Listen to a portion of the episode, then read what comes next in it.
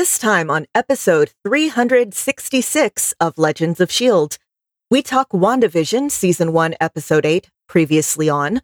We talk weekly Marvel news, and we talk your feedback.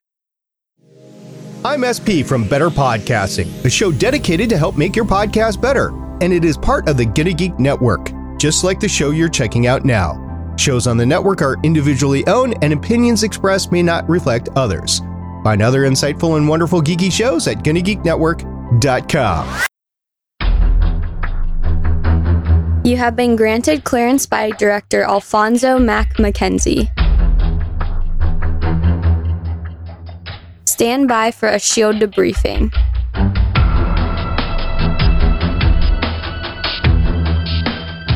All information to be discussed here is classified and may only be discussed among agents granted clearance by the SHIELD director. Now it's time for your scheduled debriefing. I'm Agent Lauren. I'm Agent Michelle. And I'm producer of the show, Agent SP. Welcome to Legends of S.H.I.E.L.D., a Marvel Comic Universe fan show. The show is recorded on Sunday, February 28th, 2021, live from the Legends of S.H.I.E.L.D. studios and broadcast magic realm wide via www.geeks.live. Come and join our live chat as we record. Ladies, happy National Tooth Fairy Day. So, this is the day when we celebrate The Rock, right? Sure. He was in a movie called The Tooth Fairy. Right? Yeah. It, it's a very much, you know, Rock's been in the news lately too. So, this is totally appropriate that we celebrate the. Also, wasn't there a tooth fairy in Santa Claus 3? I never saw Santa Claus 3. Hmm. There was a tooth fairy in Hogfather, which is an a holiday classic, both book and miniseries at my house. Oh, and in Rise of the Guardians, there's like a hummingbird like tooth fairy. There's lots of tooth fairies out there. Tooth fairy's been around since really the mid 1920s, 1927. There was a layout or a playlet for children written by Esther Watkins Arnolds. And this just continues on and on and on. By the way, it is not the only National Tooth Fairy Day of the year. There is another one on August 22nd every year, which is appropriate because it's every six months to celebrate getting your teeth cleaned every six months. That makes sense. I'm seeing in your notes, oh, back in the 20s, people were like, hey, fairies tell you to watch, to brush your teeth. Fairies tell you to eat your vegetables. And that's a big change from if you don't do this, the kukui is going to get you, which is. Well, in the 20s, toothpaste was very different. It was mostly peroxide and baking soda.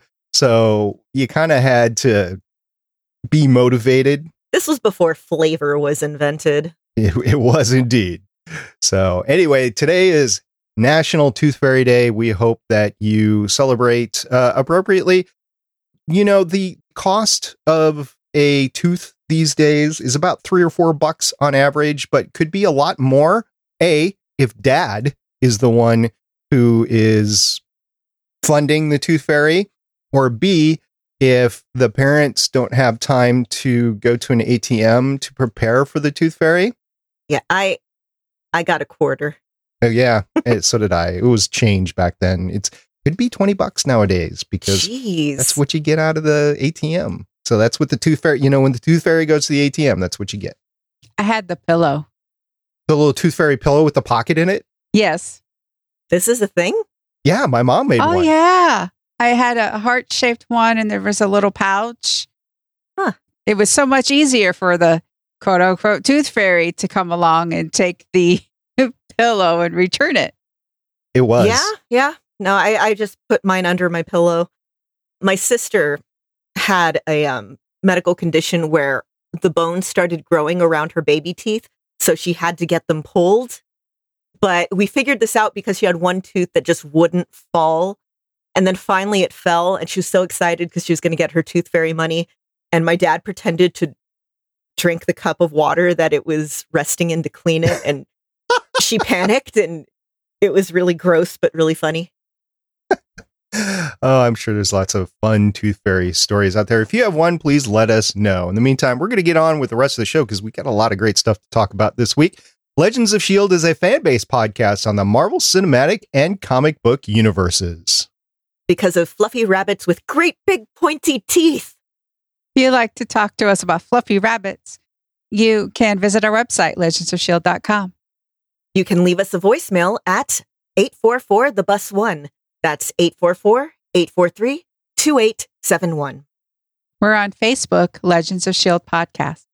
We're on Twitter at Legends of S.H.I.E.L.D. We're on YouTube, youtube.com slash geek. You can tell your Amazon device to enable Legends of S.H.I.E.L.D. skill. You can join our Discord server at gonnageek.com slash discord. And remember, Legends of S.H.I.E.L.D. is a proud member of the gonnageek.com network. As I alluded to before, we got a lot to talk about. We have the penultimate WandaVision episode. We got a lot of great Marvel news, and we have a lot of great feedback all coming at you right now.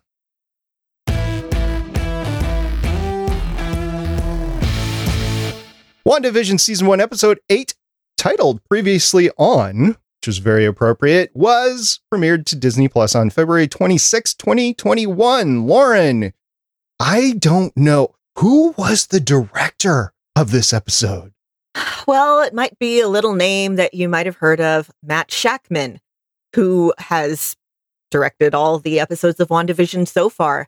He has 51 directing credits starting in 2002, including one of Judging Amy, one of Six Feet Under, two of Everybody Hates Chris, three of Ugly Betty, five of House, five of Psych, four of Revenge, six of The Good Wife, two of Game of Thrones, and nine episodes of WandaVision. You know, last episode I said I was going to go back and take a look at how these episodes were actually produced, and they were produced in two separate blocks. They did film in front of a live studio audience. Matter of fact, we saw that studio in this episode. And then they took some time off right when the pandemic hit. It was coincidental. So they were forced to halt production until November of, or September, excuse me, September of 2020, which finished in November of 2020. So there was a lot of time in between, and they had to switch where they were filming from Georgia to Los Angeles based on availability and travel and stuff like that. So just hmm. letting everybody know that Matt had his hands full. Michelle wrote this episode. This episode was written by Laura Donney, has two writing credits starting in 2019, including Ghosting the Spirit of Christmas, which is a TV movie, and one WandaVision. Laura has been the staff writer for the nine episodes of WandaVision. Jac Schaeffer is the WandaVision showrunner, um, as producer. WandaVision is her first series produced. Six writing credits, including Timer, The Hustle, WandaVision, and Black Widow. Jac also had her hands full with this whole thing. I can't imagine being a producer of a series which was actively being produced at the time that you had to finish. It wasn't like it was cut short like a lot of the television series was that was on broadcast TV or linear TV, whatever you want to call it. So both Matt and Jac had their hands full last year. Previously on, we didn't know the title of the episode last week when we recorded. We know it now. I, I okay, I'm going to gloat. I was right. We got a flashback previously on. I like it. But before we get more into my gloating, Lauren, what is the meaning behind previously on? In addition to being, you know, the usual, oh, here's what happened previously on the show that led us up to this point. In fact, whenever I think of the phrase previously on, I realized I tend to think of Chloe Bennet saying it, but we are getting basically a deep dive look into Wanda's background as well as a brief look into Agatha's and seeing how exactly we got to this point. It was great that we went over the Salem witch trials last episode. So I had a set mindset because I didn't know that there was no witches actually burned. So that was important information to know going into this episode. But Michelle, previously on, you have anything to add? We also get a a little bit more about Hayward because we found out he's a little bit on the previously on. And it just wasn't previously on as in just the TV show. Like you said, we got Agatha, we got Wanda. It was really interesting just how far back we got. All right, I'm not the only one that was right. I was right by saying this episode was going to be a rewind, that we were going to get flashbacks and stuff like that. I didn't know exactly what was going to happen, but I knew that we were going to get the background of how this was all created, or at least I hoped, just based on it was the penultimate episode and we had to have the finale after that. So I'm glad we got that, and I'm glad I was right. You two were also right because this whole time you've been saying that this is Wanda dealing with grief. This is Wanda's movement forward and this is all about Wanda controlling the hex, which, as far as we know, she is. So I had surmised that maybe there was something else, maybe a differential between Agatha and Wanda of who's controlling what. But as far as I can tell, Wanda is the one who's controlling everything, which you guys have said all along. So you guys were right as well. So good job. yeah. It was a time for theories to be proven and disproven. And okay, I've seen, I've personally only seen positive response to this episode. Apparently today there was a lot of discussion of it on Twitter and people like, it was different. I didn't like it. I don't know. But personally, I really loved this episode. I cried both times I watched it. It was a very good look at grief, PTSD, maladaptive daydreaming, stuff that I will get into later. Yeah. What we didn't get with this episode is you didn't get any more Monica, you didn't get any more Darcy, you didn't get any more Special Agent Woo, Pietro, I guess the name, we got Pietro out of this. Or Vision, kind of, sort of. I mean, we in the mid credit scene, we'll get to that later. So, anyway, that's a lot of knots, but there was a lot of in the past. I guess we got Pietro in the past. Yeah, we got baby Pietro. Here, we didn't even get any of the actual the TV show, which there is no please stand by at the end credits. It's just it goes into the credits. Just no please stand by. Maybe that's why there was a lot of people that didn't like the episode because it was out of character other than episode 4. It was out of character. You had no sitcom that you were formulating it on and as I mentioned, I think it was last time, maybe the time before I mentioned that we had run out of time headroom with the sitcoms, and that's probably why we didn't have any more sitcom in this one. And I don't think we'll have it next week as well, based on the fact that Wanda has figured out what's going on. We have that. We have a little bit more of an explanation for why this is specifically a sitcom world. I've seen a lot of speculation that did turn out to be right, which was, yeah, as a kid, you know, growing up in post Soviet Eastern Bloc country, they had, we find out that her dad bought and sold not bootlegs because they were the official cover art, but DVDs of American TV shows. And the ones that he takes home, because the ones that Wanda specifically likes are sitcoms because they're in a war zone. It's a small family in a war zone trying to raise their kids and trying to keep everything as normal as possible. And that really connected to Wanda. Yeah, Wanda's just a TV junkie. She likes the sitcoms. And we see that later on. She says, well, it's not really, it's not that type of show because Malcolm in the Middle, the father didn't get hurt, Bryan Cranston, which was great to see him on screen again, by the way, in, in WandaVision. Michelle the intro was a little bit different this time. We got a regular Marvel introduction, and then it turned purple, which showed that we're going to get a little bit of Agatha. And we did. It started with Agatha. I liked the fake out because, again, we talked about how witches weren't burned. And then here's Agatha going to the stake and then being asked if she was a witch. And I like the fake out, how it's like, oh, this is the Salem witch trials and she's going to be burned at the stake. And no, it was this time, oh, you are a witch. Well, then how come you betrayed your coven? It was a really good fake out. I enjoyed that. And it really sort of showed that Agatha is the one that dictates the previously on because she wants to know what was previously happening to Wanda because she wants to get at what Wanda can do. So, remember last episode, I was trying to remember something right there at the very end that I was going to bring up? Apparently it was, you know, the whole modern family section that when somebody asks, do you feel like you deserve this? Something like that. And she goes, you're not supposed to talk. If you pitch adjust that voice, it's Kathryn Hahn's, but pitched two things lower. So here we find out that yes, in addition to being a witch way back when, I also appreciated that fake out as an insufferable pedant that I am. I was getting ready to complain about there were no people burned in Salem and this isn't the type of outfits that Puritans wore. And then it turns out, oh, these are witches doing a special witch thing.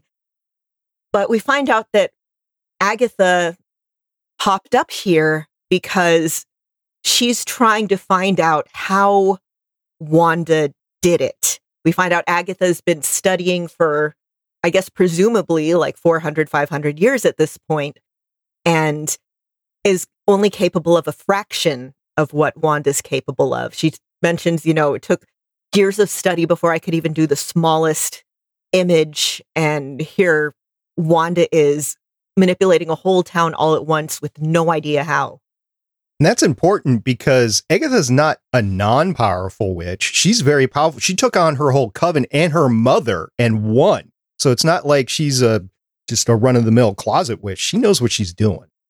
When I was watching, and I tweeted about this, I kept thinking if you've ever seen the movie Mozart or the play that it's based on, it's all about the relationship between Wolfgang Amadeus Mozart and believe Antonio Salieri. It's Salieri, whatever. But in history, the rivalry wasn't nearly as huge as it was portrayed in there. But you have this extremely talented but person who had to work hard for where they're at and a prodigy who just seems to get there effortlessly. And I saw a lot of that dynamic with Agatha and Wanda. It's you have somebody who all this just comes naturally to her. She's so far beyond what anybody expects, what anybody should be. And then you have Agatha, who is, yeah, fantastic compared to, you know, the other witches in her coven, other magic users. But it's child's play compared to where Wanda's at.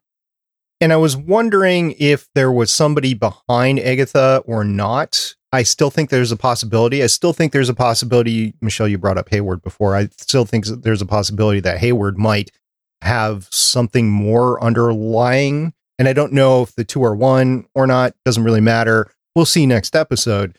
But Agatha is very knowledgeable all on her own. The other thing is, I wasn't sure. So this gets into the vision, and he purchased the empty lot, and there's some speculation that it might not have been vision. And the house right next door in the basement is enchanted. Or did it become enchanted because Agatha made it enchanted? It became enchanted. Okay. It became when she sent Wanda doing what she did, she said, I felt all this magic. And then she came in, which was what we saw with the, you know, Agatha All Along song, which is still still in my head even a week later. Yep. You know, she comes in, she takes over that house. And like we keep saying, she's very talented and she knows how to set up. She just went, look, these are basic protection runes. Don't you realize that they're witch in this space can it's the only one that could do magic? This is you know, Magic 101, Wanda, how come you don't know this? So it became after the fact. That basement was not enchanted. Agatha took a day to do that and then tried to wake up Wanda in various ways, including the, as we learned, the fake Pietro, because she said necromancy is a no go. And besides, his body was full of holes. So it's not like I could do that anyway. So it, it was interesting to learn the origin of that, which it was really cool that find out he was just an illusion. But I'm glad they were able to use Evan Peters for that just to get our minds are going. I still have questions about that. I still think there might be a level deeper of that. I will go with that explanation for right now for Fietro, but I still wonder if those mutants will be crossing over or not, or if we get into a multiverse situation, are we going to see some of the characters for that or not? I don't know. I would think Pietro, as Pietro, would be a key candidate for that. Yeah, I I'm kind of with you in thinking that it's not as cut and dried as Agatha's laying it out to be. So we'll see. We'll see it in a couple days, I guess. Yeah, all right. So that's right. We're recording this on Sunday. This coming Friday will be the finale episode of WandaVision. So just uh, four days away or so. Well, we got a lot into the grief. And one of the things that I want to talk about is the bomb scene and the fact that that was really Wanda's origin of her power, that she used a probability hex, according to Agatha, in order to keep the bomb from going off. We speculated long time ago when we were covering the Avengers Age of Ultron that it might be something like that, but we actually get to see it on the screen and we get to see that this was at least her first known use of powers, even though she didn't realize it was her known first use of power. Yeah, I believe it was in Age of Ultron, and you're going to have to correct me if not, because I haven't seen that movie, I think, since it came out. But where she mentions that a Stark bomb came through, didn't explode, but it killed her parents, and they were stuck in that apartment for two days. And we hear that again here. And we see that again here. It's the happy family settling down for a nice night of TV. And then explosion, bomb comes through. She's staring at that Stark logo. The blinking, which I believe we talked about in the first episode, relating it to probably that bomb. You know, we see it again here. And yeah, who wouldn't be traumatized by that? And that's only the first in a long line of things that Wanda goes through. Yeah, immediately when they sit down for movie night or whatever, first of all, it's a short show. So you know you're not going to sit there for quite some time unless they do a visual montage of, of them watching or whatever. But you see the fighting down on the street and you're like, oh no, this is not going to end well. First of all, I was taking a little bit out of it because I'm like, with all that fighting, power would be out, I would think. But whatever. Um, not necessarily. Okay, so I'm not the biggest expert on this, but a movie that I really, really like is called Under the Shadow, and it takes place in Iran in about current days. And it's about a mother and her son and a possibly haunted apartment building. And, you know, there's a war going on. So the power's always in and out. And from what I understand, you just kind of take advantage of it when you have it. And they were taking advantage of it while they were watching the thing. And as parents try to distract the kids or whatever with something, which is what they were doing watching the sitcoms. Moving on, Wanda decides to join a terrorist organization to fight the terrorism that she was subject to with her parents, with Pietro. And we get to see her first interaction with the Mind Stone, which was interesting out of Loki's scepter. We knew that it happened. We just haven't seen it before now. And speaking of that, oh, you joined an anti freedom terrorist organization.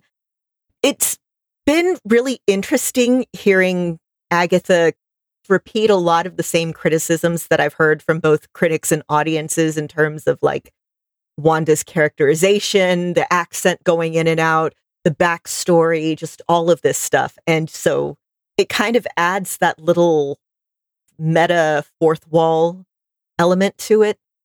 But yeah, she goes in and they're having people just go up and try to touch the Mind Stone. Well, Loki's scepter. We don't know it's the Mind Stone at that point. And we find out that pretty much everybody who's done it has died. There's been no other survivors. And she's the first one. So she goes up, it floats out. And I really like how you put it in the notes. It's the Guardian of the Galaxy Infinity Stone moment. We have that same sort of visual effect of like thrown into this bright color and light. Except that in this version, we see a very familiar outline, which is the Scarlet Witch. Scarlet Witch. Which is, again, also fitting with the comics where the Scarlet Witch is, you know, a title. Right.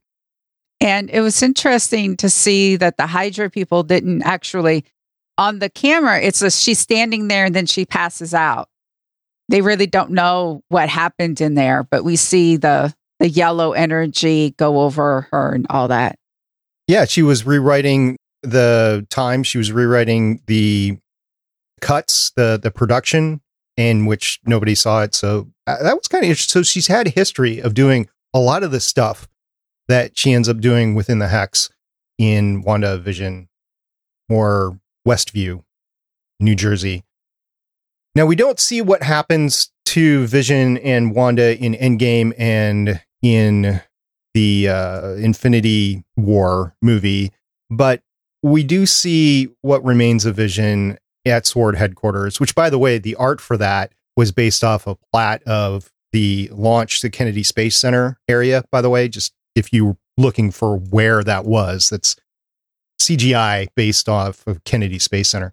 But she goes into the Sword headquarters to find Vision. She knows Vision is in there, the body of Vision. She wants to have a funeral. And director Hayward is like, well, I don't know. This is a very expensive amount of vibranium, and we have this duty to protect the world. And I don't think we can just bury this body. It would be irresponsible for us to do so. I can understand a lot of what he was saying, but I also understand Wanda's need for resolution. And what happens is very impactful of Wanda telling them to stop cutting this body up and just needs to have Cl- i mean if that is the person that you cared about and their body was being mutilated basically i understand completely what wanda was going through we find out that again we keep talking about when people came back from the snap coming back with the blip whatever you want to call it and again when she was snapped, she saw Vision's body, and and then she actually says, when I came back, his body was gone. We actually saw on the monitors people like celebrations for the returned and all that type of stuff. So we keep seeing reminders of where this happens. And when she finally gets there, she's able to see Vision's body and she actually touches his head and says, I can't feel you. And it was almost as though she almost got a little bit of closure there. But as Agatha says, parents dead, brother dead. Now your love is dead. And that's just a lot. So there was an interview with Elizabeth Olsen that some people posted a clip of. It's from a couple years ago. And she mentions, and I, I noticed this at the time, that Wanda felt relief when she was, you know, dissolving in the snap because not only did, you know, her parents dead, brother dead, she killed Vision. Then he was brought back to life only to be murdered right in front of her. So she had to live through that twice. So it was a relief to be gone. And then she comes back and it's five years for everyone else. It's minutes, seconds for her. You know, there's no time to process it there's only so much moving forward that you can do that you're allowed to do. And then again, this is something that's hitting me really hard right now that she didn't get to have a funeral. She didn't, you know, most of us, when somebody we love dies, there's a memorial service, there's a funeral, there's something. And because it's been five years and because the government has the body, there's nothing. She doesn't have that closure not only does she go, that happens. It's basically like watching your loved one's autopsy, is what I keep thinking of it as, except not really, because later on we find out they've been pulling him apart and putting him back together for five years now. And you have her who thinks of him as a person. He's somebody that she loves, that she knows, she talked with, she interacted with. And for Hayward, he's equipment. You hear it when he talks. He corrects himself a few times when he's talking to her. That's the disconnect here is he sees an asset, a piece of equipment, an inanimate object, a weapon, and Wanda sees her former partner. So there's problems. There's going to be problems with that. At the end, we see Wanda creating WandaVision, Westview in her image, recreating that. We'll talk about Westview in a second. But she basically creates vision out of nothing. And I think what's happening there is she's creating the soul of Vision, whereas his body is still in the sword headquarters, and we see what happens to that later. It's going to present a very interesting two versions of Vision and what happens in the future. Vision might not be gone. I thought Vision was going to be gone out of the MCU. Vision might not be gone. She doesn't create him out of nothing. So, first off, she actually goes and touches the body of Vision when she sees him, basically the autopsy. Remember, she had her, her little magic. When she goes to the house that Vision bought, and she has her explosion of grief, which actually, I actually rewatched Age of Ultron because after this episode, because every time WandaVision ends, they're like, because you watched WandaVision, you should watch Age of Ultron. And I did. And she actually felt when Pietro died and she actually had that similar explosion of energy when Pietro died. And in this case, again, it was important to remember that the Mind Stone had yellow energy and that vision was powered by the Mind Stone. When she's doing it, it's like that Mind Stone energy that's in her is actually coming out. And again, we keep talking about how she's creating matter from something. And she's actually it's almost as though the soul, the mind stone energy in her remembers what vision was like and is actually creating. I know it's not, it's really interesting. It's vision. Obviously, obviously, we realize why he can't leave the hex because he is a Wanda creation. He is a Wanda creation. But as they keep saying that the stuff in there is real, you know, whatever's inside the hex is real inside the hex. So, in a way, it's not from nothing. She does create him from that energy and her magic intertwined with vision right before she had that explosion of grief. And I think that's how she was able to do it. Yeah, we know that they both get, well, they don't get their power from the same source. We find out here Wanda's using chaos magic, which, yay, but they both have that mind stone connection and they talk about i just feel you they are linked in this very intrinsic way and i really really loved when we saw them talk because so much of their relationship that we've seen on screen is just kind of informed oh we know they're together in the comics they're together now look isn't it sad that he's gone and here we actually see them interacting we hear them talking about grief we hear her saying why she fell in love with him. And they literally have a connection. I guess it's similar to her creating an echo of him in a lot of ways. She has that impression. She has, like Michelle said, because she was the one who killed him before Thanos came back and killed him. She had that very visceral connection with him there. And I'm still not entirely certain on the matter aspect of it, but she very definitely did create a person based on him. Yeah, that's what I was thinking that the essence, his soul, is in the vision that's in WandaVision. And we get this white vision based off of the body and the energy that was in the drone is formulating it. I'm unfamiliar with white vision, but I think Lauren has a thing or two to say here okay, back in the 80s and the, you know, Wanda and Vision when they first hooked up in the comics, something you need to know is that in the comics, Vision's personality is based off of Simon Williams, Wonder Man, who there, I believe there was like a little background logo of his at one point in a behind the scenes thing, but we haven't seen him at all. And later on in the comics, Vision's personality faded. They tried to recreate him, but this time he didn't have that mind imprint. He didn't have that kind of emotional core and the moral core. So you had White Vision, who, yeah, didn't have the garish colors. But most importantly, he was just all like there was no emotion there. He was blank. So here you have that in terms of with Wanda, we have if not his soul, an echo of his soul. He's sort of like born anew there, but no, he doesn't have that physical body. And here we have the physical body, but no soul. I'm very interested in seeing how they resolve this. Yeah, will the two combine perhaps? And this is a part of the rebirth of Vision, or I don't know what's going to happen. It, it's an exciting finale that we have in front of us. Because again, I watched Age of Ultron after this.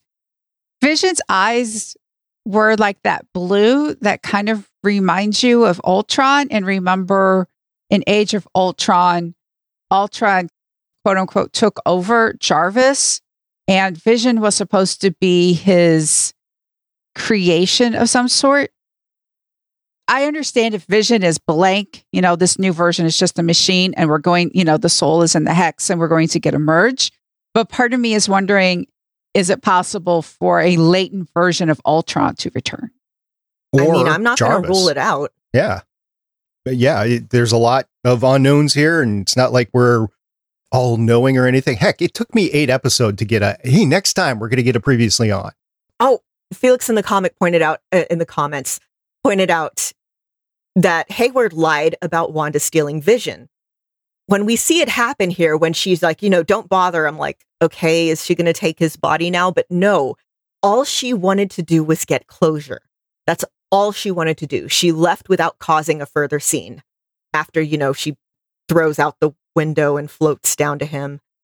But for Hayward, it's advantageous to say that she did because as this power source, she's dangerous.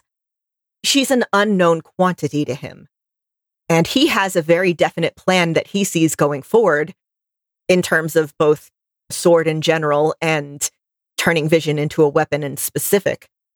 So he needs her out of the picture. He needs her out of the picture and he needs hex vision. I get either out of the picture or rendered down to component parts as well. I didn't like Hayward to begin with. I like him even less now. Oh, yeah. He's not endearing to me whatsoever. I was just saying before that I kind of understand the mentality of in his position, he's trying to protect the planet. And this is what he thinks is the best way to do that. I still think that the way he's going about stuff, the way that he brushed off Darcy and, and Woo in, in Monica in the previous episode, I definitely, he's not the benevolent leader as I keep saying, I don't want to classify him as purely evil. We have to remember there was global PTSD after Thanos. We keep talking about that five years. Maybe, you know, again, was Thanos coming back? What else was going to come? Is what he's doing, him lying about it, and him trying to bring back vision, is that right? No. Do we understand where he's coming from? Yes. There's a quote that I kept thinking of. It's not from Marvel, it's from Discworld, where characters are talking about sin and evil and shades of gray. And one character, Granny Weatherwax, who's fantastic character, mentions sin, young man, is when you treat people like things. And then blah, blah, blah. When people say things are a lot more complicated than that, it means they're getting worried they won't like the truth. People as things, that's where it starts. All right. And talking about people, let's talk about the people of Westview because we had speculated left, right, and backwards what they are. We actually get to see the people in Westview before the hex is created. We see the mailman as a pizza delivery guy. We see the musician is giving piano lessons or whatever, but it's really not the same Westview, is it, Michelle? No, this is an economically challenged area. It's sort of sad. We saw Mrs. Hart at the coffee shop looking downtrodden, bored, perhaps a bit just sad. And fake Pietro mentioned it's like, hey, you gave these people, you know, better lives, better pay. Everybody's kind of happy, but not really. Because when Vision woke up his coworker, I'm sorry, I'm blanking on the name, we realized that they're not really exactly enjoying this new version of their lives. Yeah, there's pros and cons basically of what's going on. And Wanda universally decided that this is what she was going to do in order to create the environment where she could get Vision back. And that scene, by the way, when she does get Vision back and then they go into the Dick Van Dyke style house. That was heartbreaking. Yes at the very end when it faded out and you found out you were in a television studio. That was, oh my gosh. Yeah. Well, again, speaking of people as things, you have Wanda doing exactly that. These people who could have been her neighbors, you know, properly, if she and Vision had ever actually moved into that house that looked like, I'm guessing it had just started to be built when the snap happened. So now it's just the foundation on an abandoned lot. But these people, she knows nothing about them. She knows nothing about their lives. She knows nothing about the town except for where it is. And that vision bought a lot there for her. But she's using them as props in her own fantasy. One of the things I wanted to talk about was three mental issues that I saw on display this episode. The first one is complex PTSD. The difference between that and regular PTSD is regular PTSD can be caused by just a single event. Complex PTSD is something that's caused by repeated exposure, whether it's, you know, long term abuse, a war, just anything over a period of time. We know Wanda is not exactly in the best mental state, even when we first meet her. Dissociation is a thing that can happen, not just in PTSD, it happens in a lot of people. I've had it happen to me. There's a few different types of it. With her, it's the extreme focus type that we see her displaying. When something bad happens and she blocks it out by retreating into that fantasy world of watching TV. Every time we see her in those flashbacks when something bad happens, immediately she's glued to the screen and trying to distract herself. And the third thing is called maladaptive daydreaming. It's seen again in a lot of mental issues. You can you can experience it pretty much any time, but it's when this fantasy world that you've created for yourself gets so distracting that it's hard to pull yourself out of it. And here we see that taken to an extreme with her literally building that fantasy world where everything turns out fine in the end. This is not new in the Marvel Cinematic Universe. We've had this happen before. Iron Man 3 is a good example of Tony Stark having to deal with the fallout of what had happened in Avengers. And I think that we're going to get more of that. This is just Wanda's version of it. We're going to get some of it in Falcon and the Winter Soldier. We're going to get some of this in, in the future Disney Plus shows.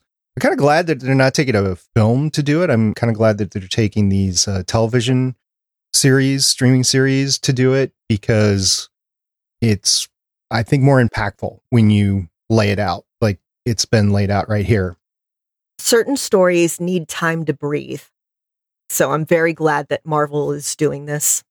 Something that we haven't really discussed in this episode is the color palettes We've talked about it before, but they're really apparent in this episode, right, Michelle? Yeah. Wanda's wearing red when she's a kid. She's wearing red with Agatha. She drives a red car.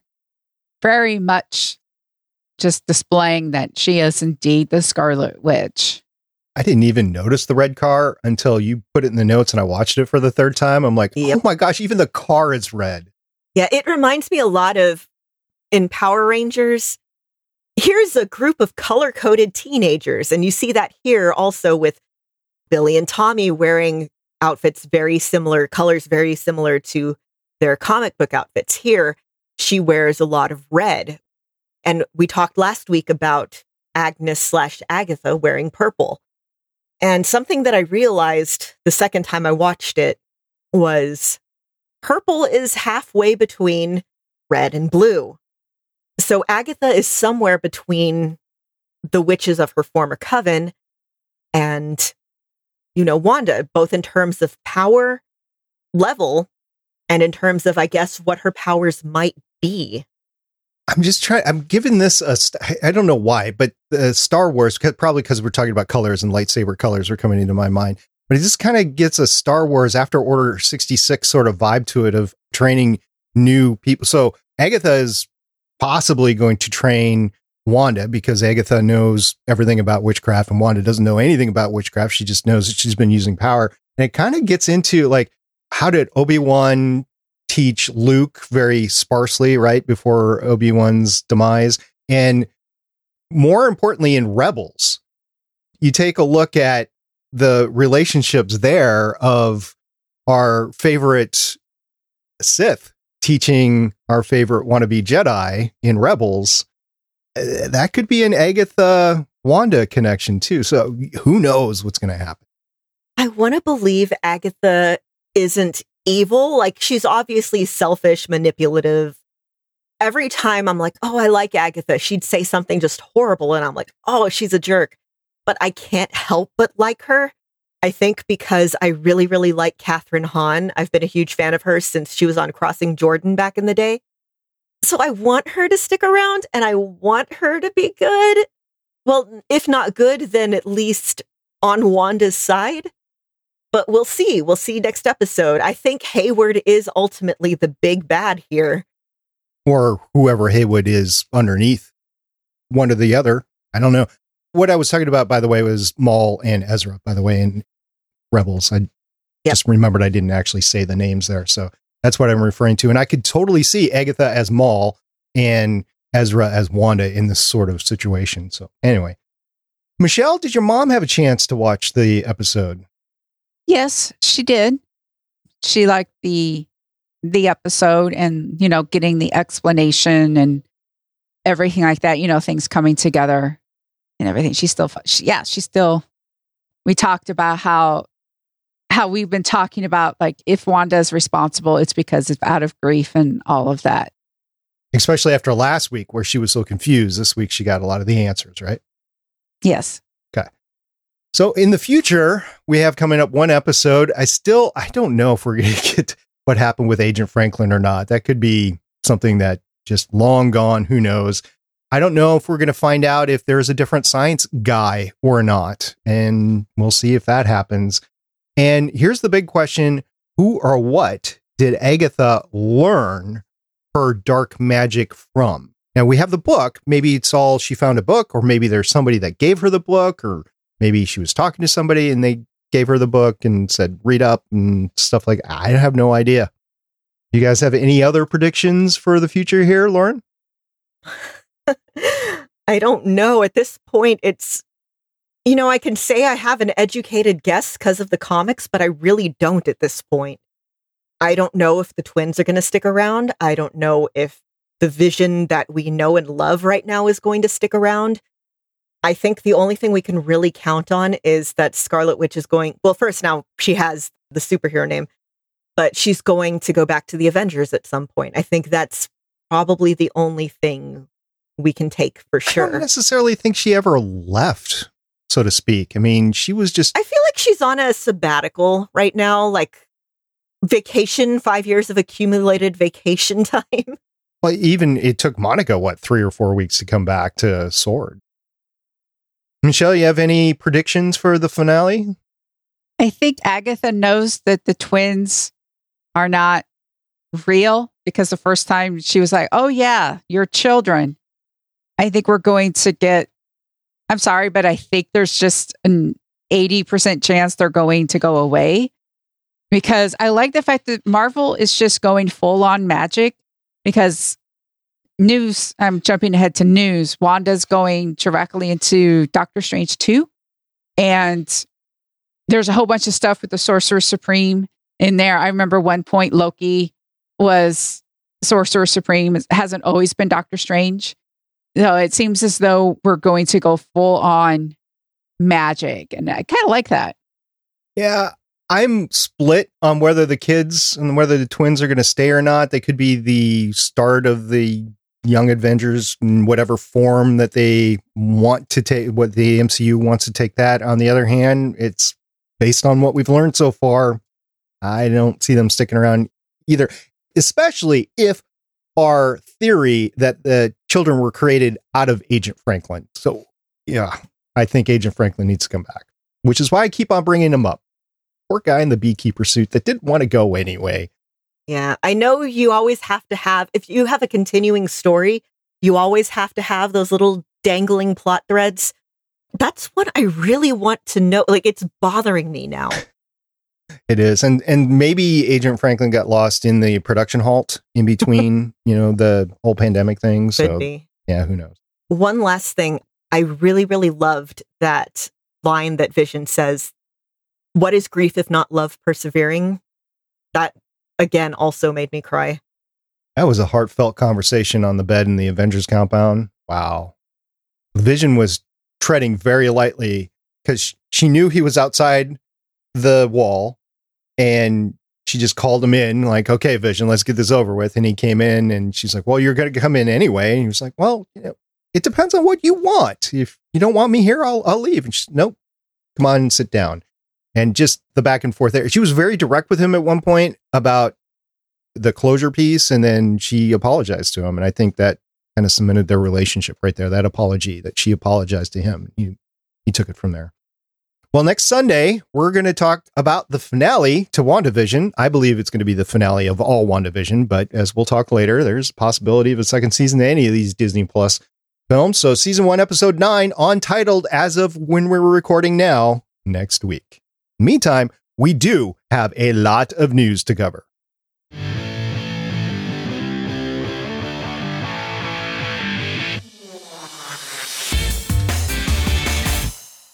We have news about Kevin Feige at the Television Critics Association tour. He's apparently discussing things like the shows that they're about to start filming and whether or not they're going to get seasons two or three of different shows.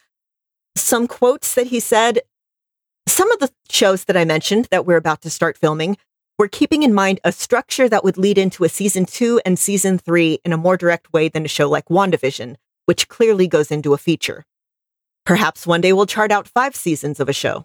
When asked about the possibility of a WandaVision season two, Feige said, I've been at Marvel too long to say a definitive no to anything. But since the show is designed to feed right into the next Doctor Strange movie, which is actually shooting right now in London, we'll see. We'll see where Doctor Strange leaves off. We'll see where the future Marvel movies leave off. A Couple of notes here. This was Marvel's first foyer into the TCA, the Television Critics Association, in any form because they really haven't had the MCU based television series. And we'll get into that in a little bit in the past, but because Disney Plus is clearly have multiple series out there and they are all in the MCU, that they decided to show up for this and it was a big event for Kevin Feige to be at. So thank you, Marvel. Thank you, Disney. Thank you, Kevin Feige, for being there because we still have more to talk about. Yeah, we have news about a couple of Disney Plus shows. Okay, so first off, there was a new trailer for Falcon and Winter Soldier which again, every trailer I see, I just get more excited. And we have a Loki series premiere date, which was revealed by Disney Plus at the TCAs this week.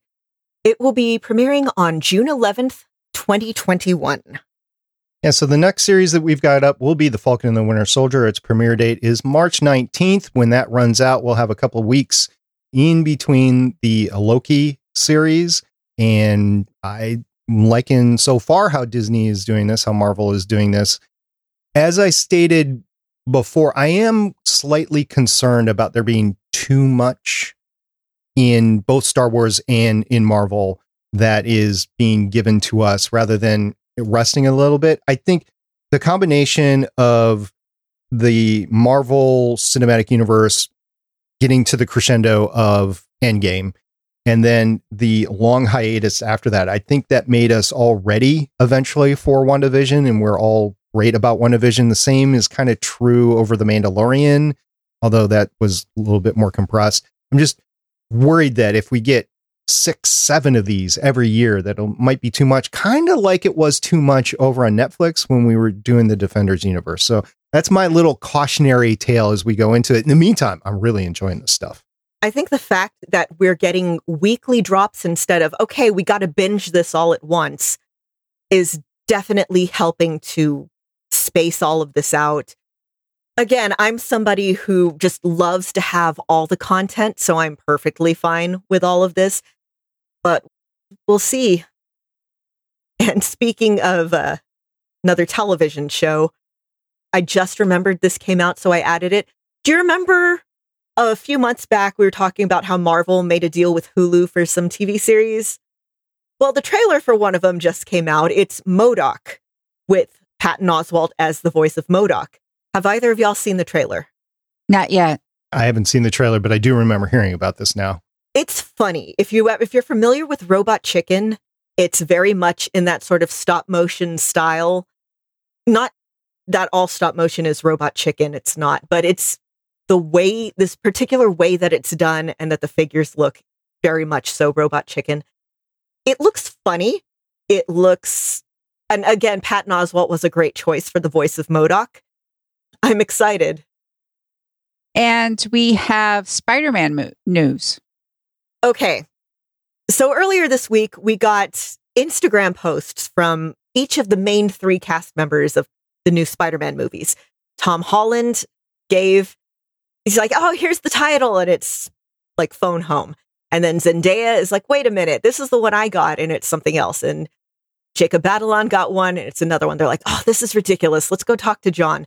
And so the next day, it's a little video of them walking out of the director's office. And they're like, oh, that can't be the title. That's the worst one yet. And they pass a whiteboard with a bunch of like rejected titles on it. They're really funny. But the title is going to be No Way Home. And at the moment, it is slated for release only in theaters. We'll see how the world is at that point. But that'll be December of 2021. So, yeah, I'm curious as to what the world is going to be like then as well. Well, that is it for the news, and we have some feedback to talk about.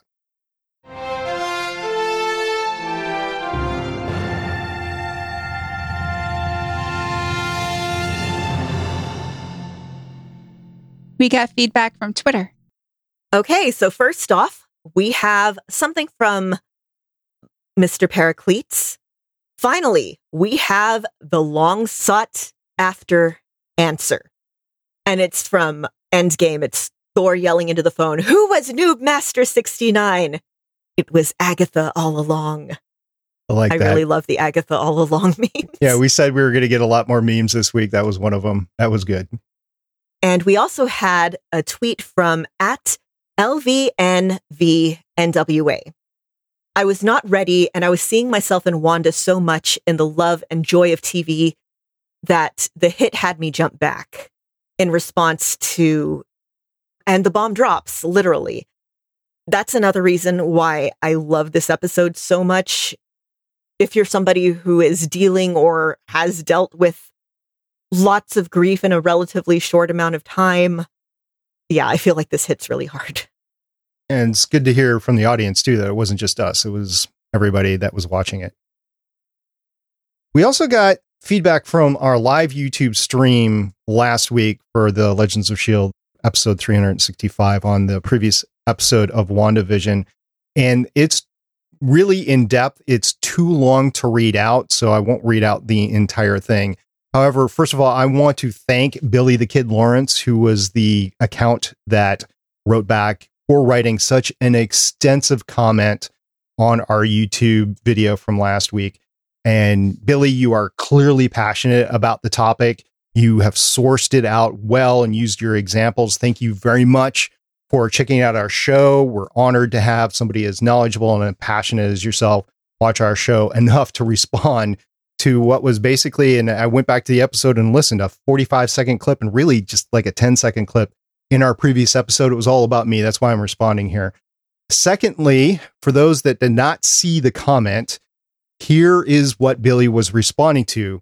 Quote, and this is me talking in the previous episode, quote, but since Kevin Feige has kind of sort of said that the Agents of S.H.I.E.L.D. was no longer part of the MCU, I'm thinking it's more aligned to Doctor Strange than the Agents of S.H.I.E.L.D., unquote. And we were talking about the origin of the Darkhold in there. Truthfully, my statement was poorly worded as it wasn't the prime portion of our discussion. And I was trying to quickly go over the point to frame what the magical book could be, whether it was the Darkhold or not. So, truthfully, you're right to have a reaction to it because it wasn't worded well. And here's why it's fair to say that Kevin Feige, to my knowledge, has never actually said anything specific about Agents of S.H.I.E.L.D. and the MCU as canon as the show went into its final two seasons. Never heard him say anything. That's why in my verbiage, I said kind of, sort of, because I know I've never heard anything from him. If somebody listening to this knows of a direct statement from Kevin, please let me know. But here's the thing my comment and my current belief is that the final two seasons of Agents of S.H.I.E.L.D. are not in the MCU as we've known it. They're not canon, therefore. And it's derived from the fact that Feige has never said anything positive to include Agents of S.H.I.E.L.D. within the MCU or negative to exclude it, other than using the characters in MCU projects, which so far has been retro in nature only. And the example given is Coulson and Captain Marvel. And basically, my belief is by Kevin omitting the confirmation of the last two seasons of Agents of S.H.I.E.L.D. in MCU as canon, he's created a significant enough doubt for me, my beliefs, that where Agents of S.H.I.E.L.D. ended was not, in fact, MCU canon. However, this is a very important for, however, I will allow for the fact that if the multiverse is explained within the MCU, and we could be getting that very shortly, much like the DC's CW Crisis event that happened last year, that Agents of S.H.I.E.L.D. could be within a broader MCU multiverse and therefore be canon. And from Kevin Feige's TCA panel, which we just discussed, there was two quotes that were tweeted out. First, and this is from the A. Zalben Twitter account, by the way. Alex Zalben is the owner of the account. Quote, I think there are legions of Agents of S.H.I.E.L.D. fans and Daredevil fans and Jessica Jones fans and Luke Cage fans who would disagree with you, unquote. Feige says when asked about why his approach is potentially more successful than previous Marvel TV. There was a second tweet, and this is all in a stream of consciousness, that Alex said, quote, there are often rumors that are true and often rumors that are not true, Feige says, saying it was fun to have Clark Gregg come back for Captain Marvel, but won't saying anything about other Agents of S.H.I.E.L.D. characters returning. Quote, everything else we'll have to see, unquote. I love how Iron Fist was not mentioned. yeah, there, there you go. Yeah, there's only so many characters, right, in a tweet. So Billy's opening comment is a very extensive, knowledgeable comment, by the way. Billy's opening comment, quote, not about WandaVision, but regarding the Prime MCU, Earth 199,999, Agents of S.H.I.E.L.D. is 100% canon, taking place and fitting perfectly within that universe, unquote. My comment to that is be very, and this is based on experience, by the way, be very careful about absolutes when it comes to a fictional universe. Canon can change over time within Disney, give the example Star Wars, unfortunately. And if it isn't specifically stated by those in charge of Disney creative content, there will always be ambiguity. So, again, thank you again very much, Billy. I really appreciate it. I read through the comment several times. Thank you very much for your comment and for listening to our show and watching Legends of S.H.I.E.L.D. We are very grateful to have read your comment. We want Agents of S.H.I.E.L.D. to be canon. That is something we love Agents of S.H.I.E.L.D. We have tried to fit it in like before their time jump. You know, they they mentioned briefly something happening in New York, and we're thinking that's perhaps Thanos attacking or something. You know, I think they wanted to try to keep it like the thread going. We want it to. We want it to so much. We want the nar- we want the Netflix Marvel shows to be canon so much. But there's been talk of rebooting things and reimagining things. And it comes to a point where if Kevin Feige says, yes, it is, then it is.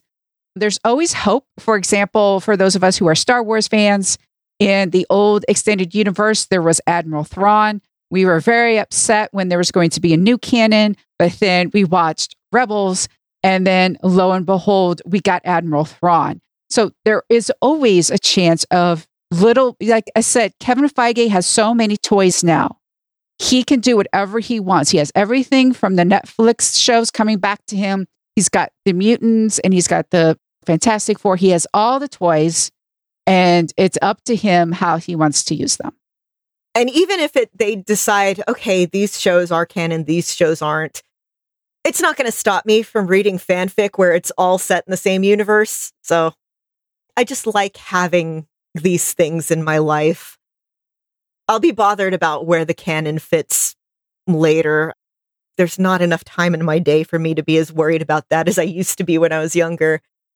But I do want to see them all on screen together. I was really, really, really hoping that we'd get like Daisy and Coulson in Endgame, and I was very sad it didn't happen. There is a rumor that they might be in upcoming movies, but again, it's all just a rumor. We've heard a lot of rumors before that never came to pass. And just so I'm on record, I did enjoy Agents of S.H.I.E.L.D. greatly. And I would like, I mean, we covered it for, I covered it from season one all the way to the end. I would very much like to see it as part of the MCU canon somehow.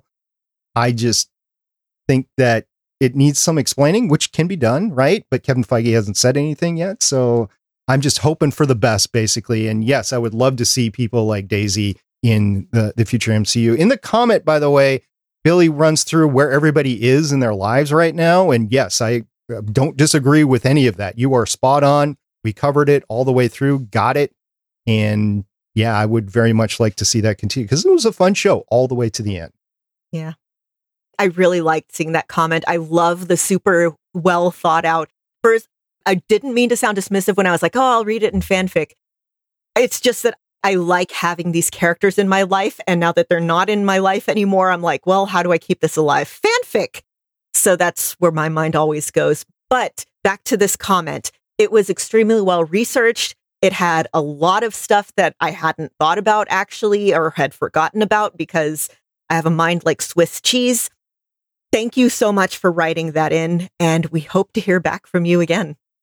The comment, by the way, will be in the show notes. So if you're listening to this in the podcast version later, go to the show notes and you'll be able to read the full comment as well as my prepared response to the comment. And we have an email from 084. We do indeed. I keep thinking about how we got the amazing photon slash spectrum origin in episode 7, but most of the chatter was about that ostensibly a big name comic book character wasn't involved in it. Or how a lot of the theorizing has phrases in it like, it had better be. It better be. If it's not blank, I'm gonna. Ever wonder if the real big bad of WandaVision, the people Agnes might be pulling all of these strings for the benefit of, even though in the end it probably won't even be good enough, is us, the audience? I have seen a lot of people being like, oh, it has to be this, it has to be this. There, a lot of fan culture these days is very different than it was when I was first getting really involved in fandom because of social media, there's a lot more closeness to the creators, a lot more feeling of ownership. So I was reading an article about this last week, I want to say, about how fandom now is different in that regard.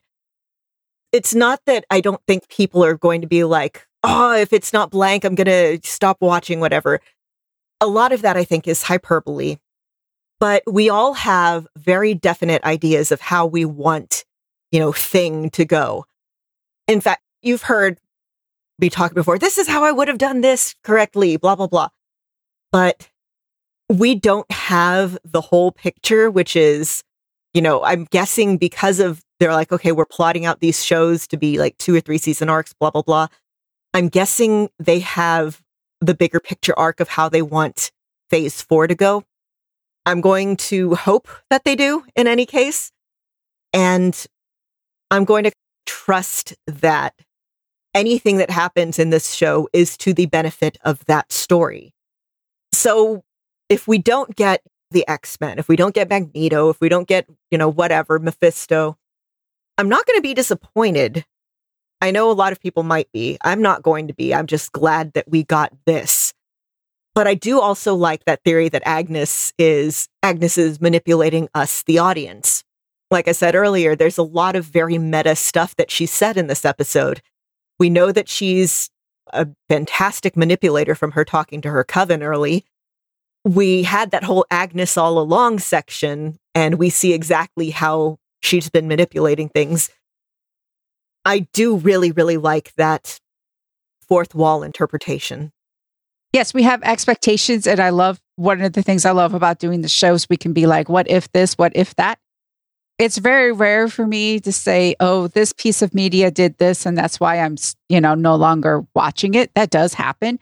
But it's not, you know, if this isn't, you know, you don't get Mephisto or something, I'm not going to cry about it and then stop watching. For me, it's like something big has to happen. Like they have to make fun of a certain group or support a certain somebody by keeping them in job or whatever. Yeah, that's, I know fandom has just gotten, or the whole ownership, or like because I've paid money to watch your movie, you now have to respond to me on Twitter. I'm also like in the Twitch. Oh my gosh, the Twitch. Good grief. Like I pay, I'm a subscriber to your channel. Therefore, whenever I comment, you need to reply back to me. You need to be talking to me, even though there's 300 other people in here.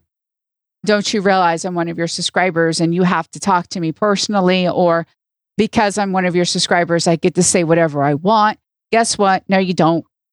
You don't own them. They don't owe you anything besides good, consistent content. That's what you're paying for. So I will stop here.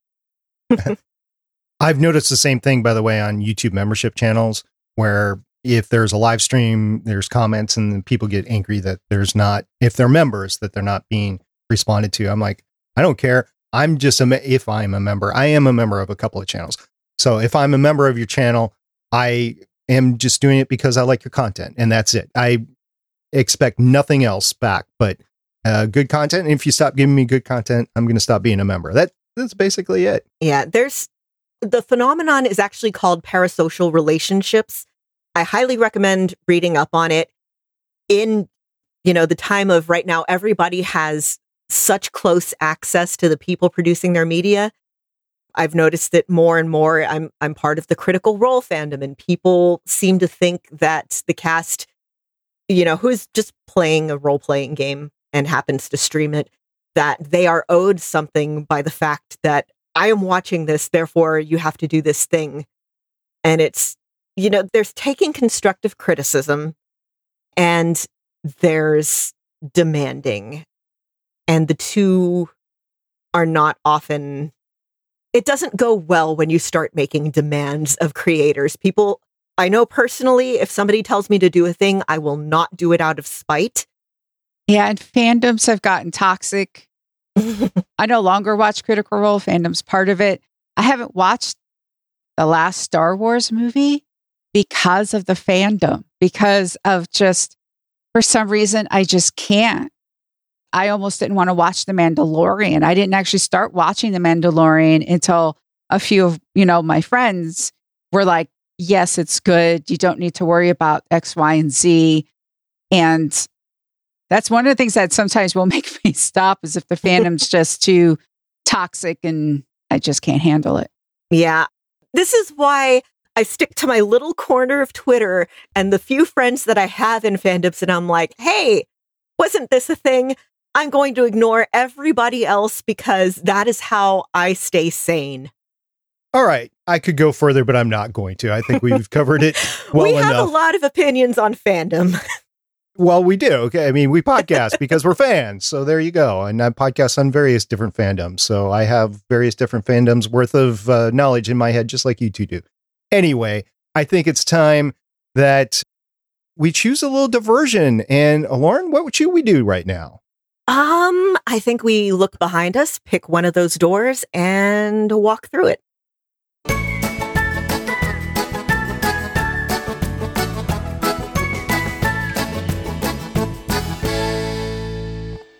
This was a little bit longer episode. I anticipate next week we might be a little longer too with the finale. But in any case, thank you very much for listening all the way to the end. We really value your watching us on YouTube. You're listening to us in the podcast, and we really enjoy all your feedback. No matter how long, no matter how critical it is of us, we enjoy it. Thank you very much for giving it to us. I really appreciate you. And that's why we podcast because we don't do it for ourselves. We do it so that we can talk to you as well. So thank you very much. Thank you to the people who show up for the live tweets on Saturday. I've really enjoyed doing them. I love seeing the GIF reactions, the observations that people had. It's just a big, fun thing. So thank you for bringing that little joy into my life. Yeah, thank you to everyone who comes on Discord, respects our spoilers, and also drops in memes, again, the Agatha all along. One of them was shared, I think, on Twitter about Agatha being responsible for the crisis on Infinite Earths or anything. I remember I replied, and I canceled Supergirl too because Supergirl got canceled. And that was a good one. this is a good reply too. Well, thank you very much. And until next time, I'm Director SP. I'm Agent Lauren. And I'm Agent Michelle. See everybody next time. Finale, WandaVision. Woo! Looking forward to it. Bye. This is like the week before Endgame came out. Ah. Thank you for listening. If you want to leave us feedback, go to gonnageek.com and you will find all our contact information and other shows. You can also visit legendsofshield.com where you'll find our complete archive of podcasts. The music heard on this podcast is by Kevin MacLeod, found at incompetech.com, and also artists on pond5.com and audiojungle.net. The opinions heard on this podcast are those of the individual hosts and do not represent Stargate Pioneer Productions, Legends of S.H.I.E.L.D., or Gonna Geek. Agents of S.H.I.E.L.D. is the property of the Disney Corporation, Marvel Studios, and ABC. No infringement is intended.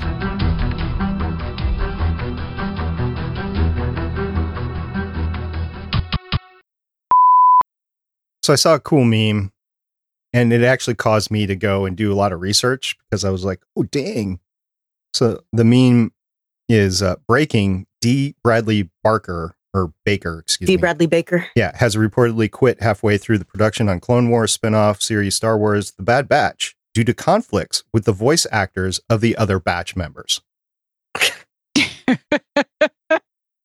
You got me really worried for a second. Yeah. Well, it was more than a second for me. I was like, oh, what's going on? And then, duh, he is all the Bad Batch voices. So, like, dang. I also was watching Solo, a Star Wars story, and halfway through, I was like, what? Wait, no, wait, huh? Dryden Voss is Paul Is Bettany Paul Bettany. Yep. who is Vision. I was like, oh my gosh. And I know we talked about it before, but it completely slipped my mind. And I'm watching and I'm like, Dryden Voss, he looks familiar. Why does he look familiar? He sounds familiar. Why does he sound familiar? and then I didn't look anything up. I was on the treadmill while I was watching it. And I was like, halfway through, I just looked at the screen. You know, I'm running and I cock my head and I'm looking at the screen. That's Vision. Oh my gosh. I need a break.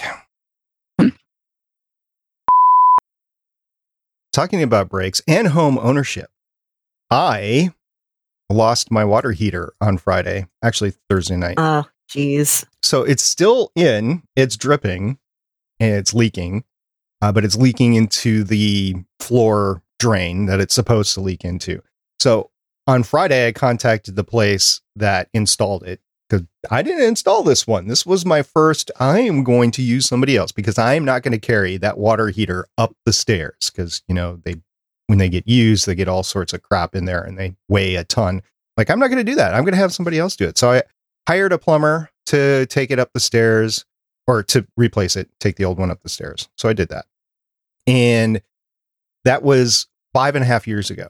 These things have six year hardware warranty at the minimum. You know, you get a minimum one. You can get higher warranties, nine, 12 years higher up the ladder you go. And so I contacted them and said, Yeah, we'll come out. And I said, Well, it should still be under warranty. They're like, Yeah, we'll call. So they called the place, which I will not name here, the place, uh, the hardware place, didn't call them back. So eventually they called the place back late in the afternoon, and the guy was supposed to show up at two o'clock. And it had gotten to be like three or something. So I called him and I'm like, okay, what's going on? And they're like, oh, well, we'll we'll find out. I was like really concerned, like, what's going on with the warranty? So it turns out that this particular place doesn't rely upon either a plumber, licensed plumber, or a homeowner. They need visual proof. So I had to go ahead and take pictures of all of my plumbing, the water heater, everything the water heater was hooked up to where it failed, which I can't see because it's, you know, rusted underneath, it's leaking underneath, but it showed the water in the pan, had to show the shutoff valve, had to show the water softener that I was in, and supposedly the input to the water on the outside, which I don't think I can see. I think it comes in underground. Anyway, I sent all that off, and it was about closing time on Friday, and didn't hear back. And I'm like, okay, I'll call back tomorrow. So I called back. Yes, uh, yeah, yesterday, which was tomorrow, Saturday, and they approved the replacement. But now I have to wait for them to tell me where I get to go to pick up this replacement water heater, which I assumed that they weren't going to be able to do over the weekend.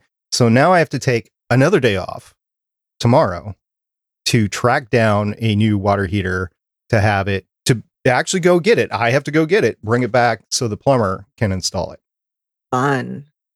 At least I don't have to pay for the new water heater. I will have to pay for the installation, but wow. Dang. Yeah. Any news on the house? Did it survive okay? You said you were going to get another survey. Uh, yeah, there's no damage. We we rehired the uh, inspector to go through and take a look at it. Everything's fine.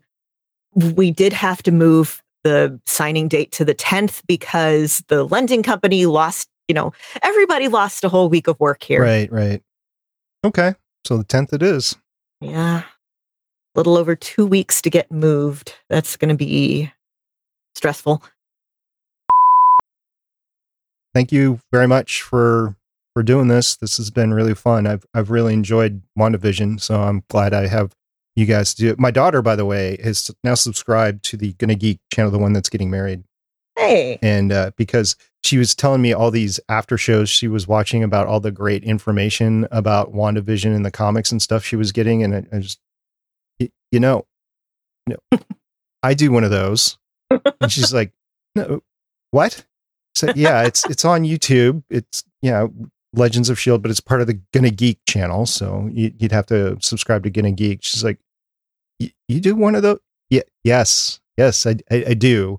So she's been watching. She was probably one of the ones that was watching tonight, and she really likes all the comic background that you're able to give, Lauren, and and she loves your takes, Michelle. So uh, she does, doesn't like yeah. me, but she really likes you guys.